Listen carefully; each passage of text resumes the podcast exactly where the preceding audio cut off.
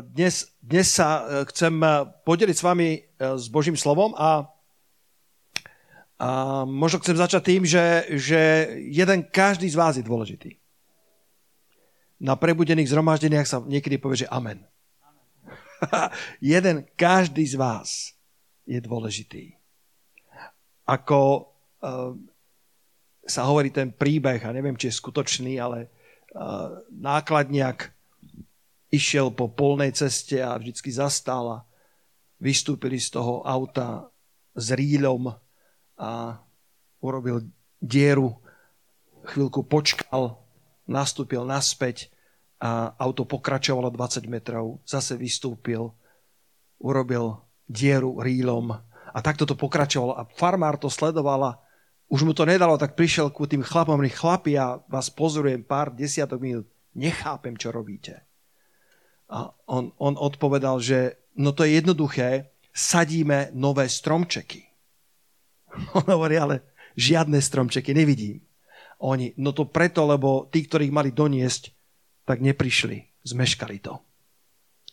Takže oni robili tie svoje diery, oni pripravovali to miesto na nové sadenice, nové stromčeky, ale chýbali tí, ktorí mali prísť tými stromčekami, aby ich tam položili. Každý jeden z nás je absolútne dôležitý. A keď chýbaš, tak niečo chýba v celom týme. Že to nie len o tých eh, duchovných alebo o tých, ktorí boli na konferencii, ale o každom jednom z nás, ktorý má svoje nezastupiteľné miesto v Božom pláne. A pomôž mi tým PowerPointom, Peťo, že by si dal uh, toto, tento prvý obrázok, uh, lebo som medzi mladými ľuďmi, tak chcem aj takto k vám prehovárať. Aj manželka mi dala takéto takúto perfektnú, že riflovú košelu, že budem vyzerať cool. Čo poviete? Vyzerá cool, nie? Taká, že aj s dierami je, vidíš. Hej, ale je tu tak teplo, že som si ju nedal, ale potom ako na fotku si ju môžem dať, ak by bolo treba. Uh, a takýto, takúto tému mám vo svom srdci, uh, že Boh s tebou počíta. Ale čo s pocitmi neistoty?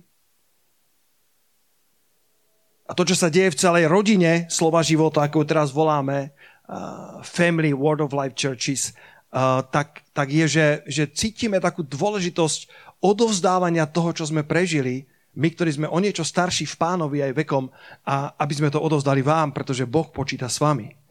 Boh počíta s každým jedným z vás, ale, ale byť úprimný e, e, k sebe, tak musíme povedať, že, že máme každý z nás aj pocity neistoty, aj pocity vnútorných pnutí a zápasov. A eh, pre eh, sama a podobných som si pripravil tento obrázok.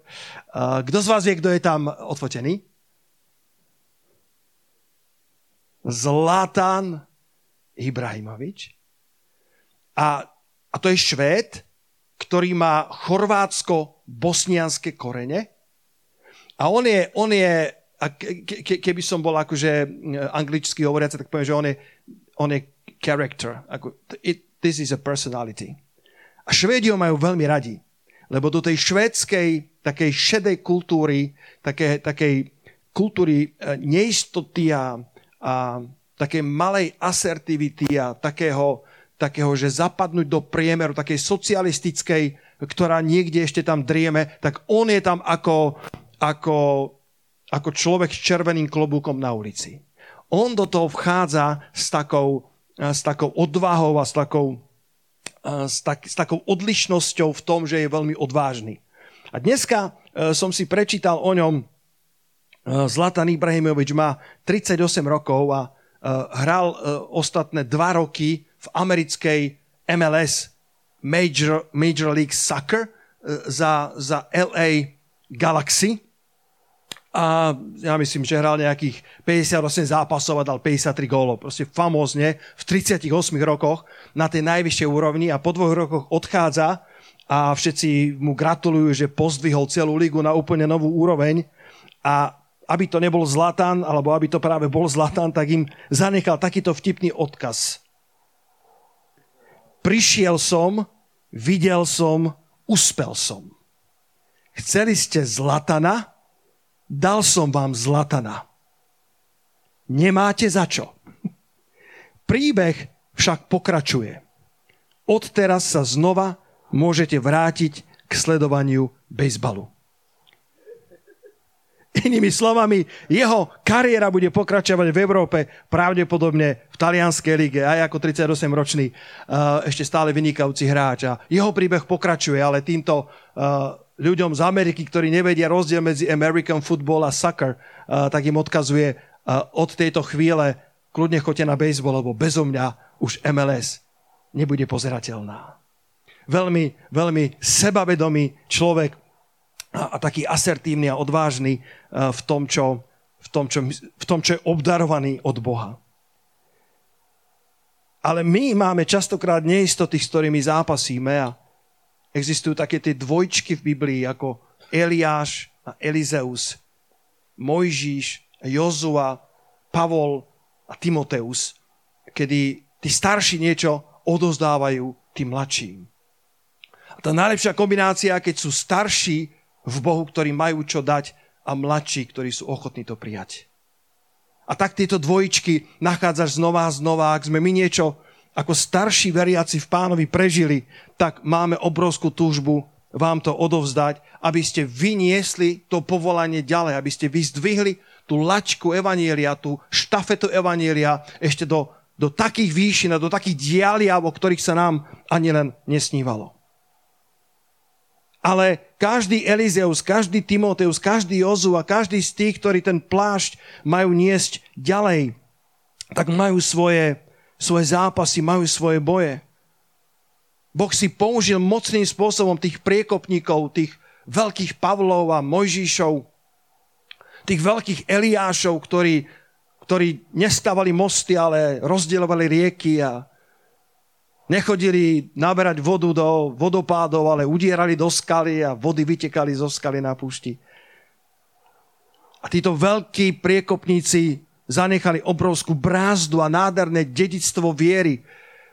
A vaša úloha je, aby ste toto dedictvo zobrali ďalej. Môžete povedať amen na to. Tak ako Eliáš prišiel a hodil ten pláž na Elizea a, a Elizeus potom urobil dvojnásobne toľko zázrakov, ako urobil Eliáš. Eliáš má zaznamenaných 8 divov a zázrakov. A Elizeus robil potom 15. A chýbal ten 16. Poznáte ten príbeh? A ten 16. bol o tom, že keď jeho mŕtve telo uh, bolo, bolo v jaskyni a hodili do tej jaskyne mŕtvého človeka, Eh, pretože prišli tí nepriateľské čaty lúpiť, tak keď sa dotklo to mŕtve telo kostí Elizea, tak tam bola ešte tak obrovská moc, že ten mŕtvý vstal z mŕtvych. A Boh sa nepomýlil, naozaj Elizeus urobil dvakrát toľko zázrakov. 16 v porovnaní s Eliášom, ktorý mal 8. A tak Boh má pre vás dvojnásobné požehnanie dvojnásobne toľko zázrakov. Vaša generácia môže zažiť dvojnásobne toľko slávy ako naša generácia. A naša generácia niečo s Bohom zažila. Typol by si mi, koľko mám rokov?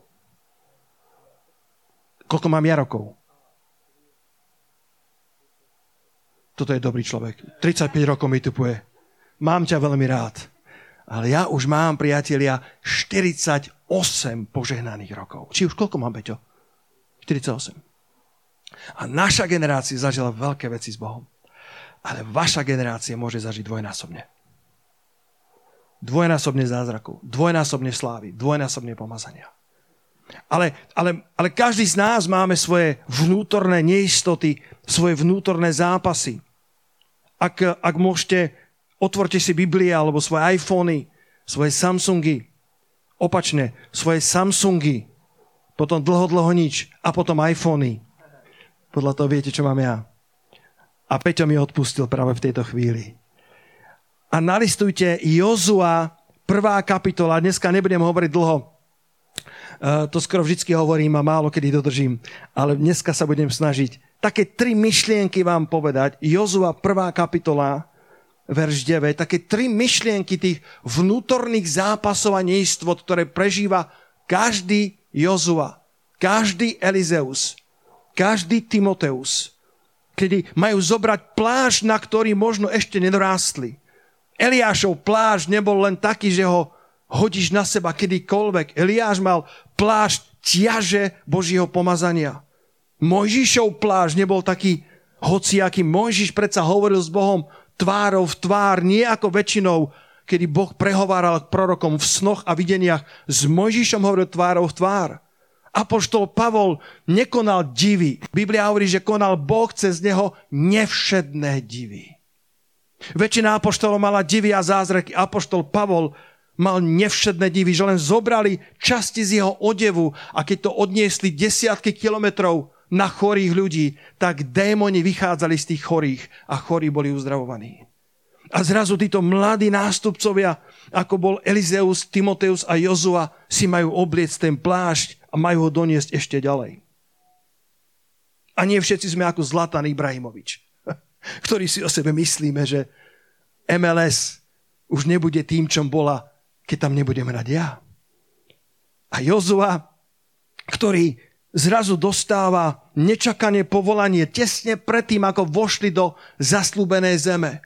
Mojžiš vyjde na horu Nebo a, a, a vidí zaslúbenú zem. Vidí to, čo mu Boh zaslúbil. Prekrásna vegetácia, skutočne zaslúbená zem, o ktorej mu Boh 40 rokov hovoril, že ju dostanú a, a predsa Mojžiš ju videl, ale nikdy do nej, do nej nevošiel. A tam ho Boh zobral ako 120-ročného, ako človeka, ktorý naplnil svoj beh a zobral ho domov a jeho telo sa nenašlo. A zrazu Jozua ako mladý osemdesiatník, v tom čase mladý, sa ocitol v stave, kedy mal doviesť Boží ľud do zeme, do ktorej ich veľký Mojžiš doviesť nedokázal. A v Jozuvi 1.9 mu hospodin hovorí, dokonca Dokonca je napísané, lebo väčší som ti neprikázal. Ani mu to nedáva ako návrh, ako odporúčanie, ale ako príkaz. Buď silný a pevný. Netras sa, ani sa nestrachuj, lebo s tebou je hospodin tvoj Boh vo všetkom a všade, kamkoľvek pôjdeš. Jozua sa triasol, Jozua sa bál, inak by mu Boh nehovoril, netras sa, ani sa nestrachuj. A Boh mu hovorí, buď silný a pevný. Netras sa, ani sa nestrachuj, lebo s tebou je hospodin. Biblia, že vraj niekto vyskúmal, hovorí 365 krát. Neboj sa. Jedno neboj sa na každý deň. Jedno nestrachuj sa. Jedno netras sa na každý deň. Keď, keď máš svoje, svoje výzvy, svoje zápasy, tak Boh ti hovorí na každý deň, neboj sa, ani sa nestrachuj, lebo ja som s tebou. Všade, vo všetkom, kamkoľvek pôjdeš, tak ako som bol s Mojžíšom, tak budem aj s tebou. A ja na to rád hovorím také zjavenie, ktoré mi pán dal, že to nie je o Božom Mojžíšovi, ale o Mojžíšovom Bohu. Že to nie je o tom, že to je ten veľký Mojžiš, ten veľký Eliáš, ten veľký Pavol, ale to je o Bohu, ktorému slúžili. A Boh hovorí Jozuovi, tak ako som bol s Mojžišom, tak budem aj s tebou. Mojžiš nebol úspešný preto, lebo bol Božím Mojžišom, ale pretože mal Mojžišovho Boha. A to istého Boha máš aj ty. Len sa neboj, len sa nestrachuj, ja pôjdem s tebou a zaberieš tú zem, ktorú som zaslúbil tebe i tvojim synom i, i celému pokoleniu Izraela. Izraela. Vám ju dám do dedictva. A Boh mu povedal verš predtým Jozovi, aby trávil čas v Božom slove. Trávte čas v Božom slove, lebo povedal, ak budeš rozímať, ak budeš rozmýšľať o mojom slove dňom i nocou, vtedy sa ti podarí tvoja cesta. A budeš konať múdre a rozumne v, v, v bežných záležitostiach života. Rozímajte o Božom slove. Jedna vec je čítať slovo a druhá vec je rozmýšľať o ňom. Rozímať o ňom. A ak to budeš robiť, tak vtedy sa ti podarí tvoja cesta a budeš konať múdro a rozumne. Otázka je, na čo zameriaš svoju pozornosť.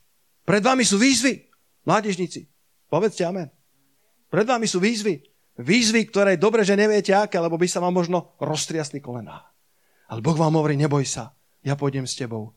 Ale na to, aby si ich zvládol, potrebuješ plniť svoj, svoj život Božou prítomnosťou, to, čo ste Sára zažívali na konferencii, kedy, keď je človek blízko Boha, keď je blízko toho veľkého kráľa, nič nie je nemožné.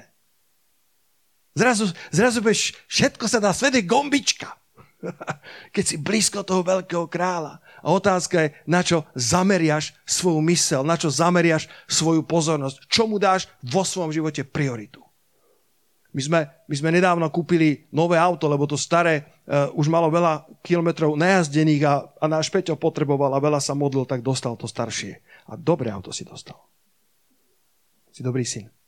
A, a tak, sme, tak sme si s manželkou vyhliadli, vy ma poznáte, väčšina ste z tohto zboru, tak sme si vyhliadli Kia Sportage. Sa nám páčilo. A hlavne manželka, ja som dobrý manžel, tak som. Keď je mama spokojná, všetci sú spokojní. Naučil som sa. A, a, tak, a tak, sme, tak sme sa modlili za financie a hľadali sme dobrého kupcu. A, a zrazu, ako, ako sme sa rozhodli, že toto bude to auto, ktoré si kúpime, tak, tak sa nám zdalo, že tie Kia Sportage sú všade.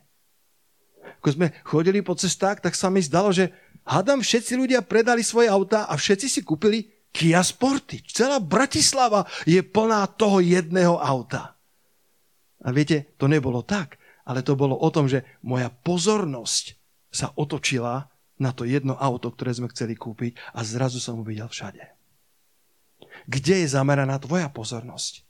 Ak bude zameraná na Božie slovo, ak budeš o ňom rozmýšľať dňom i nocou, tak potom odrazu eh, sa ti stanú veci ľahšie, Odrazu budeš konať múdro a rozumne a podarí sa ti cesta i tam, kde sa iným cesta nepodarí. A sú také tri pocity, s ktorými sa každý z nás stretávame, ale nie všetci to priznajú. Myslím si, že aj Zlatan sa s tým stretáva. Akorát je tak sebavedomý, že to možno nedá navonok znať. Ten prvý pocit, ktorému všetci z nás čelíme, keď, keď cítime výzvu, aby sme zobrali plášť Mojžíša, plášť Eliáša, plášť Apoštola Pavla na svoj život a vykonali veci, ktoré nikto predtým nevykonal, alebo veci, ktoré sa zdajú nemožné. Ten prvý pocit je pocit nedostatočnosti. Pocit nedostatočnosti. Nie som dosť dobrý. Nie som tak dobrý ako Mojžiš. Ako by som ja mohol niesť pláž, ktorý niesol on? Ako by som ja mohol rozdeľovať rieky tak ako Eliáš? Ale vďaka pánovi, že naša dostatočnosť nie je z nás, ale z Boha. A vy ste dostatoční v ňom. Ten prvý pocit, ktorému čelíme, je pocit nedostatočnosti. Pocit nedostatočnosti je celkom normálny. Každý z nás ho máme len nie všetci to priznávame. A kultúra slova života v ostatných rokoch je viac a viac o zraniteľnosti. Že viem priznať aj svoje chyby. Viem priznať aj svoje vlastné zápasy. A možno nebudeš až tak požehnaný z mojich výťastiev, ako budeš požehnaný z mojich prehier, lebo si povieš, aj on má zápasy. A ja mám zápasy. Takže nie som divný, som normálny. Vydávame knižku o 1,5 týždňa od nášho obľúbeného speakera, ktorý sa volá Steven Fortick. Počul niekto meno Steven Fortick? Kde to žijete? Steven Fordick. A, a to je mladý 40 Pre mňa skoro všetko mladé už teraz. 39 má. Ešte neviem, či má 40. A je to syn Holiča, jednoduchý človek, ktorý je takým influencerom, rozumiete slovo influencer? Č- čo máte, ťažké ruky alebo... Dobre, dobre. Uh, taký influencer, človek vplyvu, že, že napríklad náš obľúbený John Bever, alebo John Bevere, neviem ako to správne povedať, má 400 tisíc followerov na Instagrame. Steven Furik má 2,2 milióna followerov na Instagrame. Dosť. Čo netvrdím, že to je všetko, ale jeho vplyv pre telo Kristovo je obrovský. Mladý človek. Uh, nie je synom teológia, teológa ani pastora, je silom, synom holiča, kaderníka. A účes má dobrý. To, to zdedil asi po otcovi. A v tej knižke, ktorá má názov, že unqualified. S tým, že to un je v zátvorke. Nekvalifikovaný.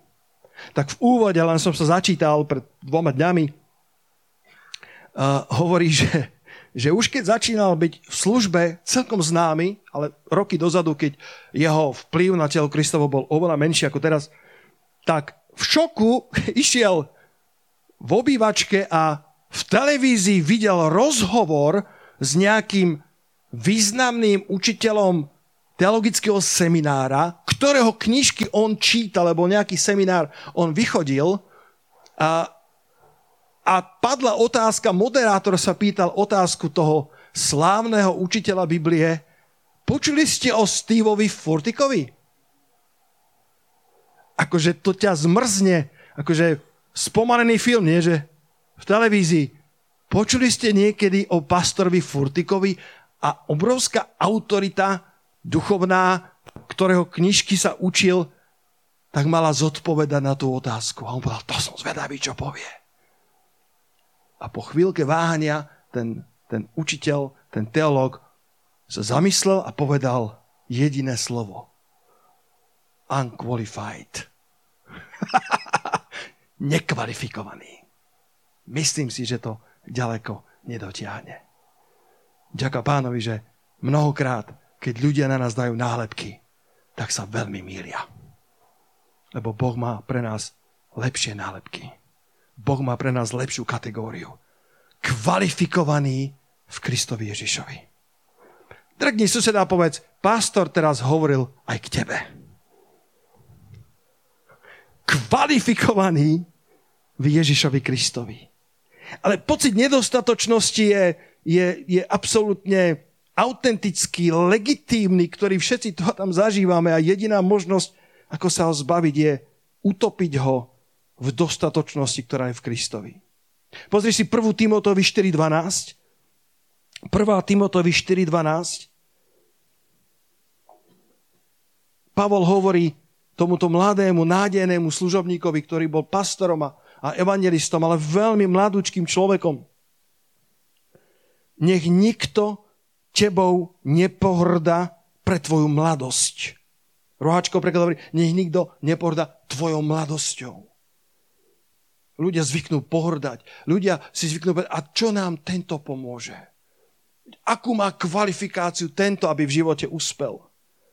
Ale Pavol hovorí, nech nikto nepohrda tebou pre tvoju mladosť tebou pre tvoju nevýrečnosť, tebou pre tvoje nedostatočné vzdelanie, tebou pre, uh, pre tvoj vzhľad, pretože Boh má plán pre každého z nás. Boh má plán pre každého Timotea na tomto mieste. Len tvoja úloha je, aby si bol bedlivý, alebo aby si bol vzorom v reči, v správaní, v láske, v duchu, vo viere, v mravnej čistote.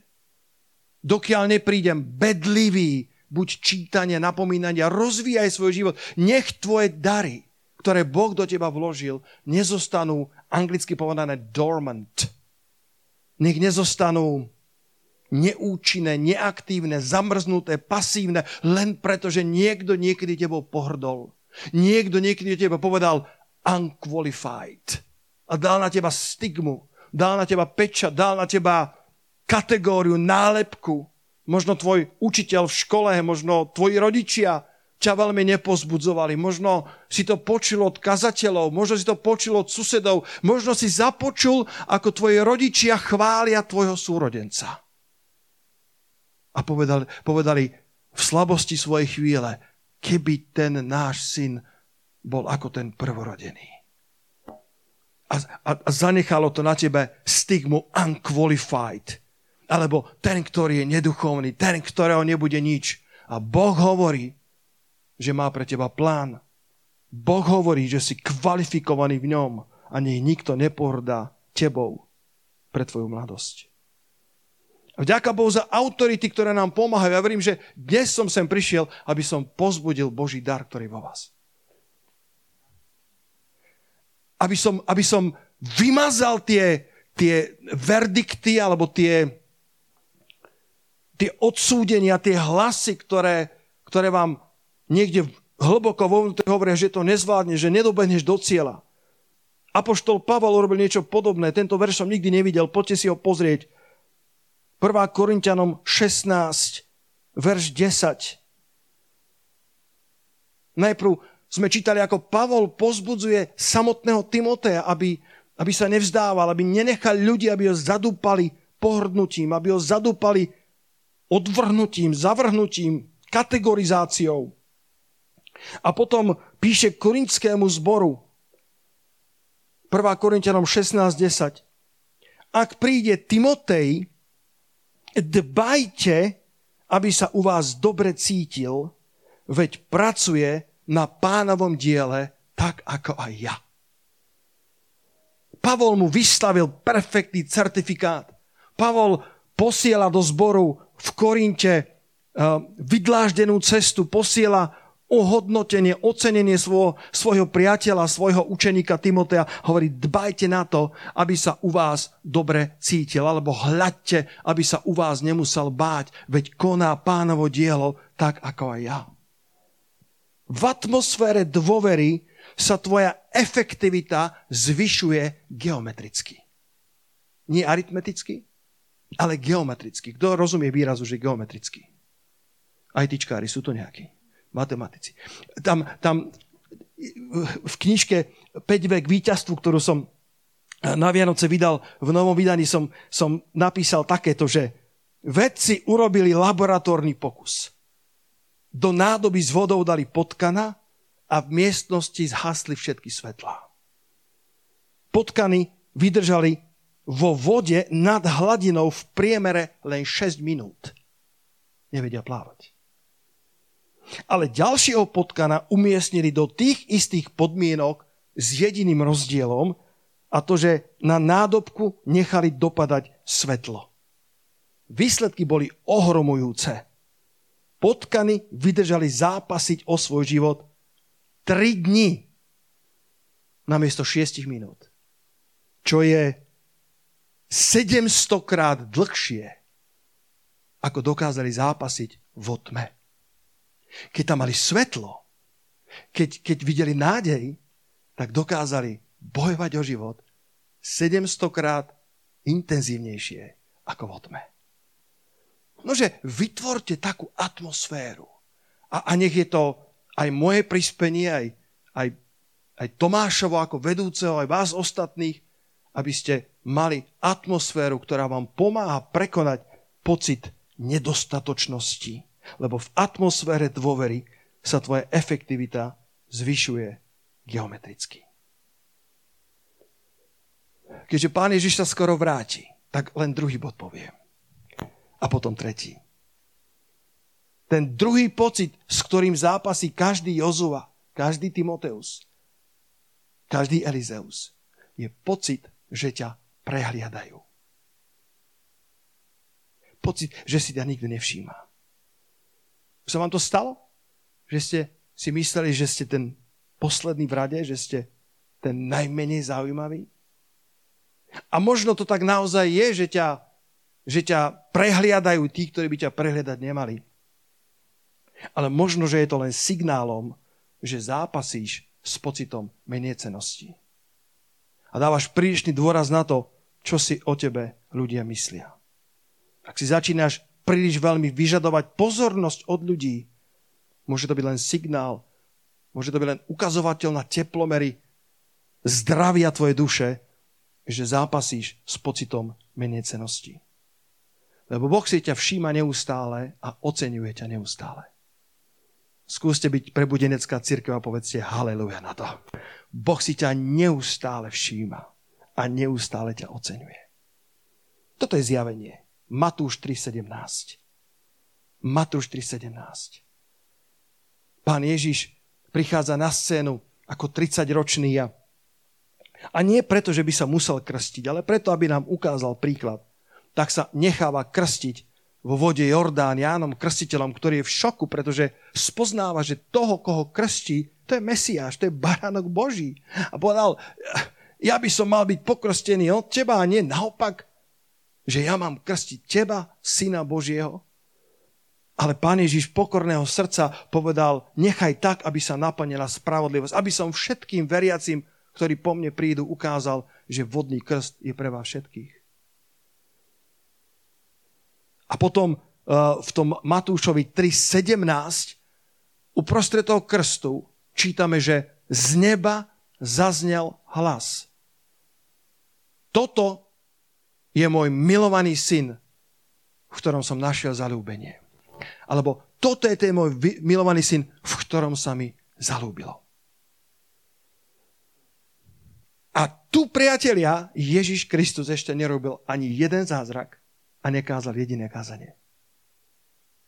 Toto bolo pri krste. Toto bolo na začiatku jeho služby. Boh nás neocenuje len za naše víťazstvá.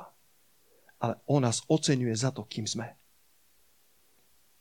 Keďže ste prišli na stretnutie aj s človekom, ktorý nejakú teológiu má, tak musím povedať, že toto sa volá ontológia.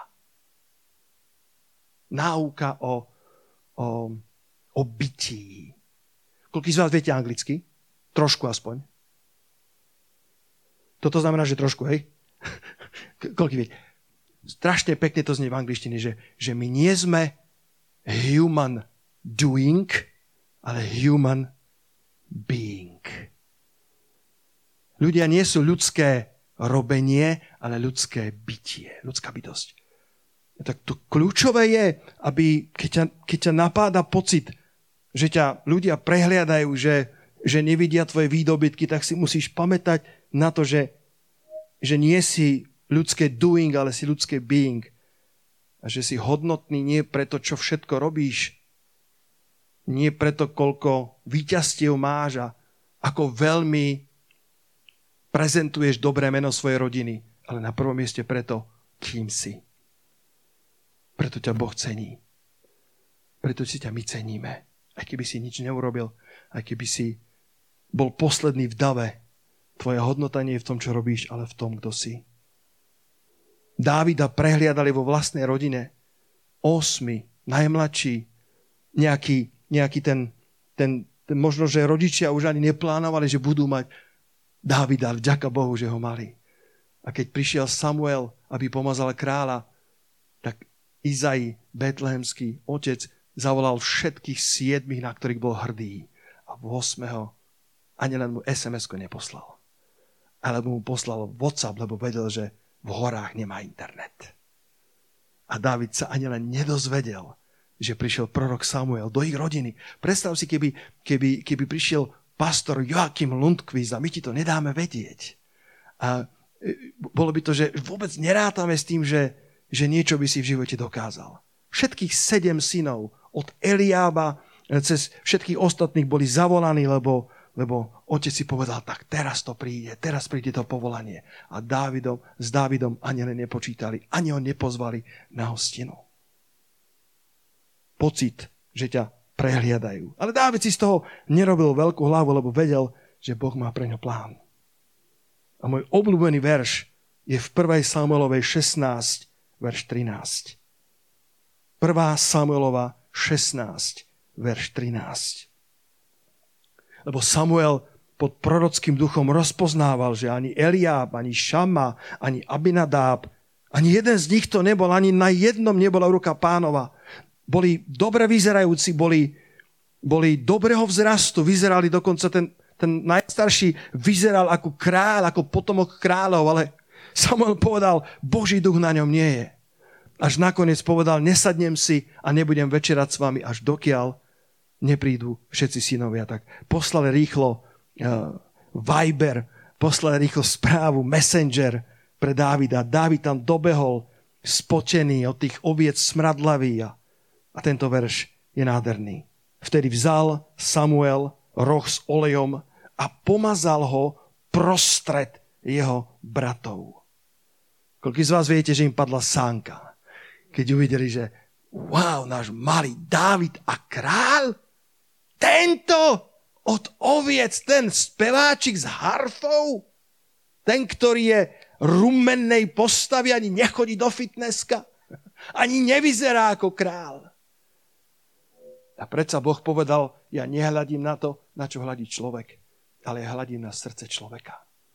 A ruka hospodinova zostúpila na Dávida a je napísané, že duch hospodinov zostúpil na Dávida a zostal na ňom od toho dňa a tak vše potom. Sláva pánovi za to. Povedzte amen. Pomazal ho prostred jeho bratov. Ten, ktorý bol prehliadaný a Boh si ho vyzdvihol. Posledné, posledný pocit, ktorý si myslím, že každý z nás tu a tam s ním zápasíme, som nazval pocit ohrozenia. Ten prvý bol pocit nedostatočnosti, ten druhý bol pocit, že ťa prehliadajú, a ten tretí pocit ohrozenia. Kedy zrazu vidíš, že Boh žehná niekomu inému. A si povieš, pane, to malo byť mne. To, tomu, tomu si požehnať nemal. To je chyba. Joyce Mayerová som dneska počúval a hovorila, že, že, že raz tak minula vôľu Božiu, Boh jej povedal, aby odišla z práce, robila náplný úvezok pre pána, ale ona sa bála, tak urobila kompromis, že začala pracovať na polovičný úvezok, aby si zanechala nejaký backup pre istotu a povedala, že do pár týždňov vyhodili z práce a že to sa jej v živote nestalo. Ona je pedant, ona je perfekcionista. Ale povedala, že, že všetko, čo robila, sa jej nedarilo tak famózne, že nech robila čokoľvek, všetko zlyhávalo a povedala, že robila tak zle svoju prácu, že keby bola ona šéfka, vyhodí aj samu seba. Ale častokrát robíme veci preto, aby to dobre vyzeralo pred druhými. Robíme veci preto, aby, aby sme ukázali druhým, že na to máme. Mám jednu múdru vetu napísanú, že keď investuješ svoju silu do porovnávania sa s druhými, tak svoju silu strácaš. Keď investuješ svoju energiu, keď investuješ svoj, svoj čas na to, aby si urobil veci preto, aby si vyzeral lepšie ako tvoj blížny, tak svoju silu v tomto procese strácaš. Keď prichádzal na scénu Ježiš, Ježiš Kristus a Ján Krstiteľ, jeho služba postupne začala upadať, lebo prichádzal väčší, ktorému ani nebol hoden zaviazať remienok na jeho obuvi. Ján Krstiteľ dokázal povedať, ja sa musím menšiť, aby on mohol rásť. Naučte sa mať štedrý postoj jeden k druhému. Radovať sa z požehnania druhých. Nejako, že niekto ti povie, že, že, že, že kde si bol na dovolenke? A som bol v Egypte. A ty si bol možno na, na duchovke, alebo, alebo si bol na zlatých pieskoch. A povieš, mm, prajem ti, toto je vynikajúce, ale vo ty si myslíš, dúfam, že ste tam mali búrky. dúfam, že vám pršalo. Lebo sa nevieš radovať z požehnania druhých ľudí. Lebo sa cítiš ohrozený. Tak ako kedysi Saul, ktorý bol najprv malý vo vlastných očiach a preto si ho Boh pozdvihol a urobil ho prvým kráľom Izraela. Ale potom, keď prichádza Dávid na scénu a porazil Goliáša, tak, tak, eh, tak čítame, že, že, že tie ženy mali takú zvláštnu pieseň, že, že Saul porazil svoje tisíce, ale Dávid porazil svoje desať tisíce. A Sál si povedal, halleluja, mladý učeník, ja som ho vychoval. Ale vo si povedal, to snáď nemyslia vážne. Mne dali tisíc a jemu dali čo? 10 tisíce tomuto holobriadkovi? Saul sa cítil v ohrození. Jeho, jeho vnútorný život nebol dostatočne nastavený na dostatočnosť, ktorá je z Boha. A, a postupne jeho hviezda začala padať a Dávidova začala rásť, lebo Dávid vedel, že Boh je všetko, čo potrebuje. A stal sa jedným z najlepších kráľov Izraela, histórie a predobrazom na Pána Ježa Krista. Poďte sa prosím spolu so mnou postaviť. Toto bolo posolstvo, ktoré som pre vás mal. Peťko, ak môžeš, daj tieto tri myšlienky na záver, eh, ktoré som dnes hovoril, že Boh s tebou počíta. Keď tam budeš chýbať, možno niektorí sme tam, aby sme robili diery do toho, E, do toho záhonu, ale ak tam nebudeš ty, tak, tak tá práca Božia nebude naplnená. Boh s tebou počíta. Ale čo s pocitmi neistoty? Pocit nedostatočnosti, pocit, že ťa prehliadajú a pocit ohrozenia. A v tom všetkom Boh hovorí, ja mám plášť, ktorý som dal na Eliáša, na Mojžíša, na Pavla, ale ten pláž nesmie zostať iba na jedných pleciach. Ten pláž je na to, aby sa rozmnožil na mnohé plecia mladých ľudí. Zavrieme chvíľku oči a modlíme sa.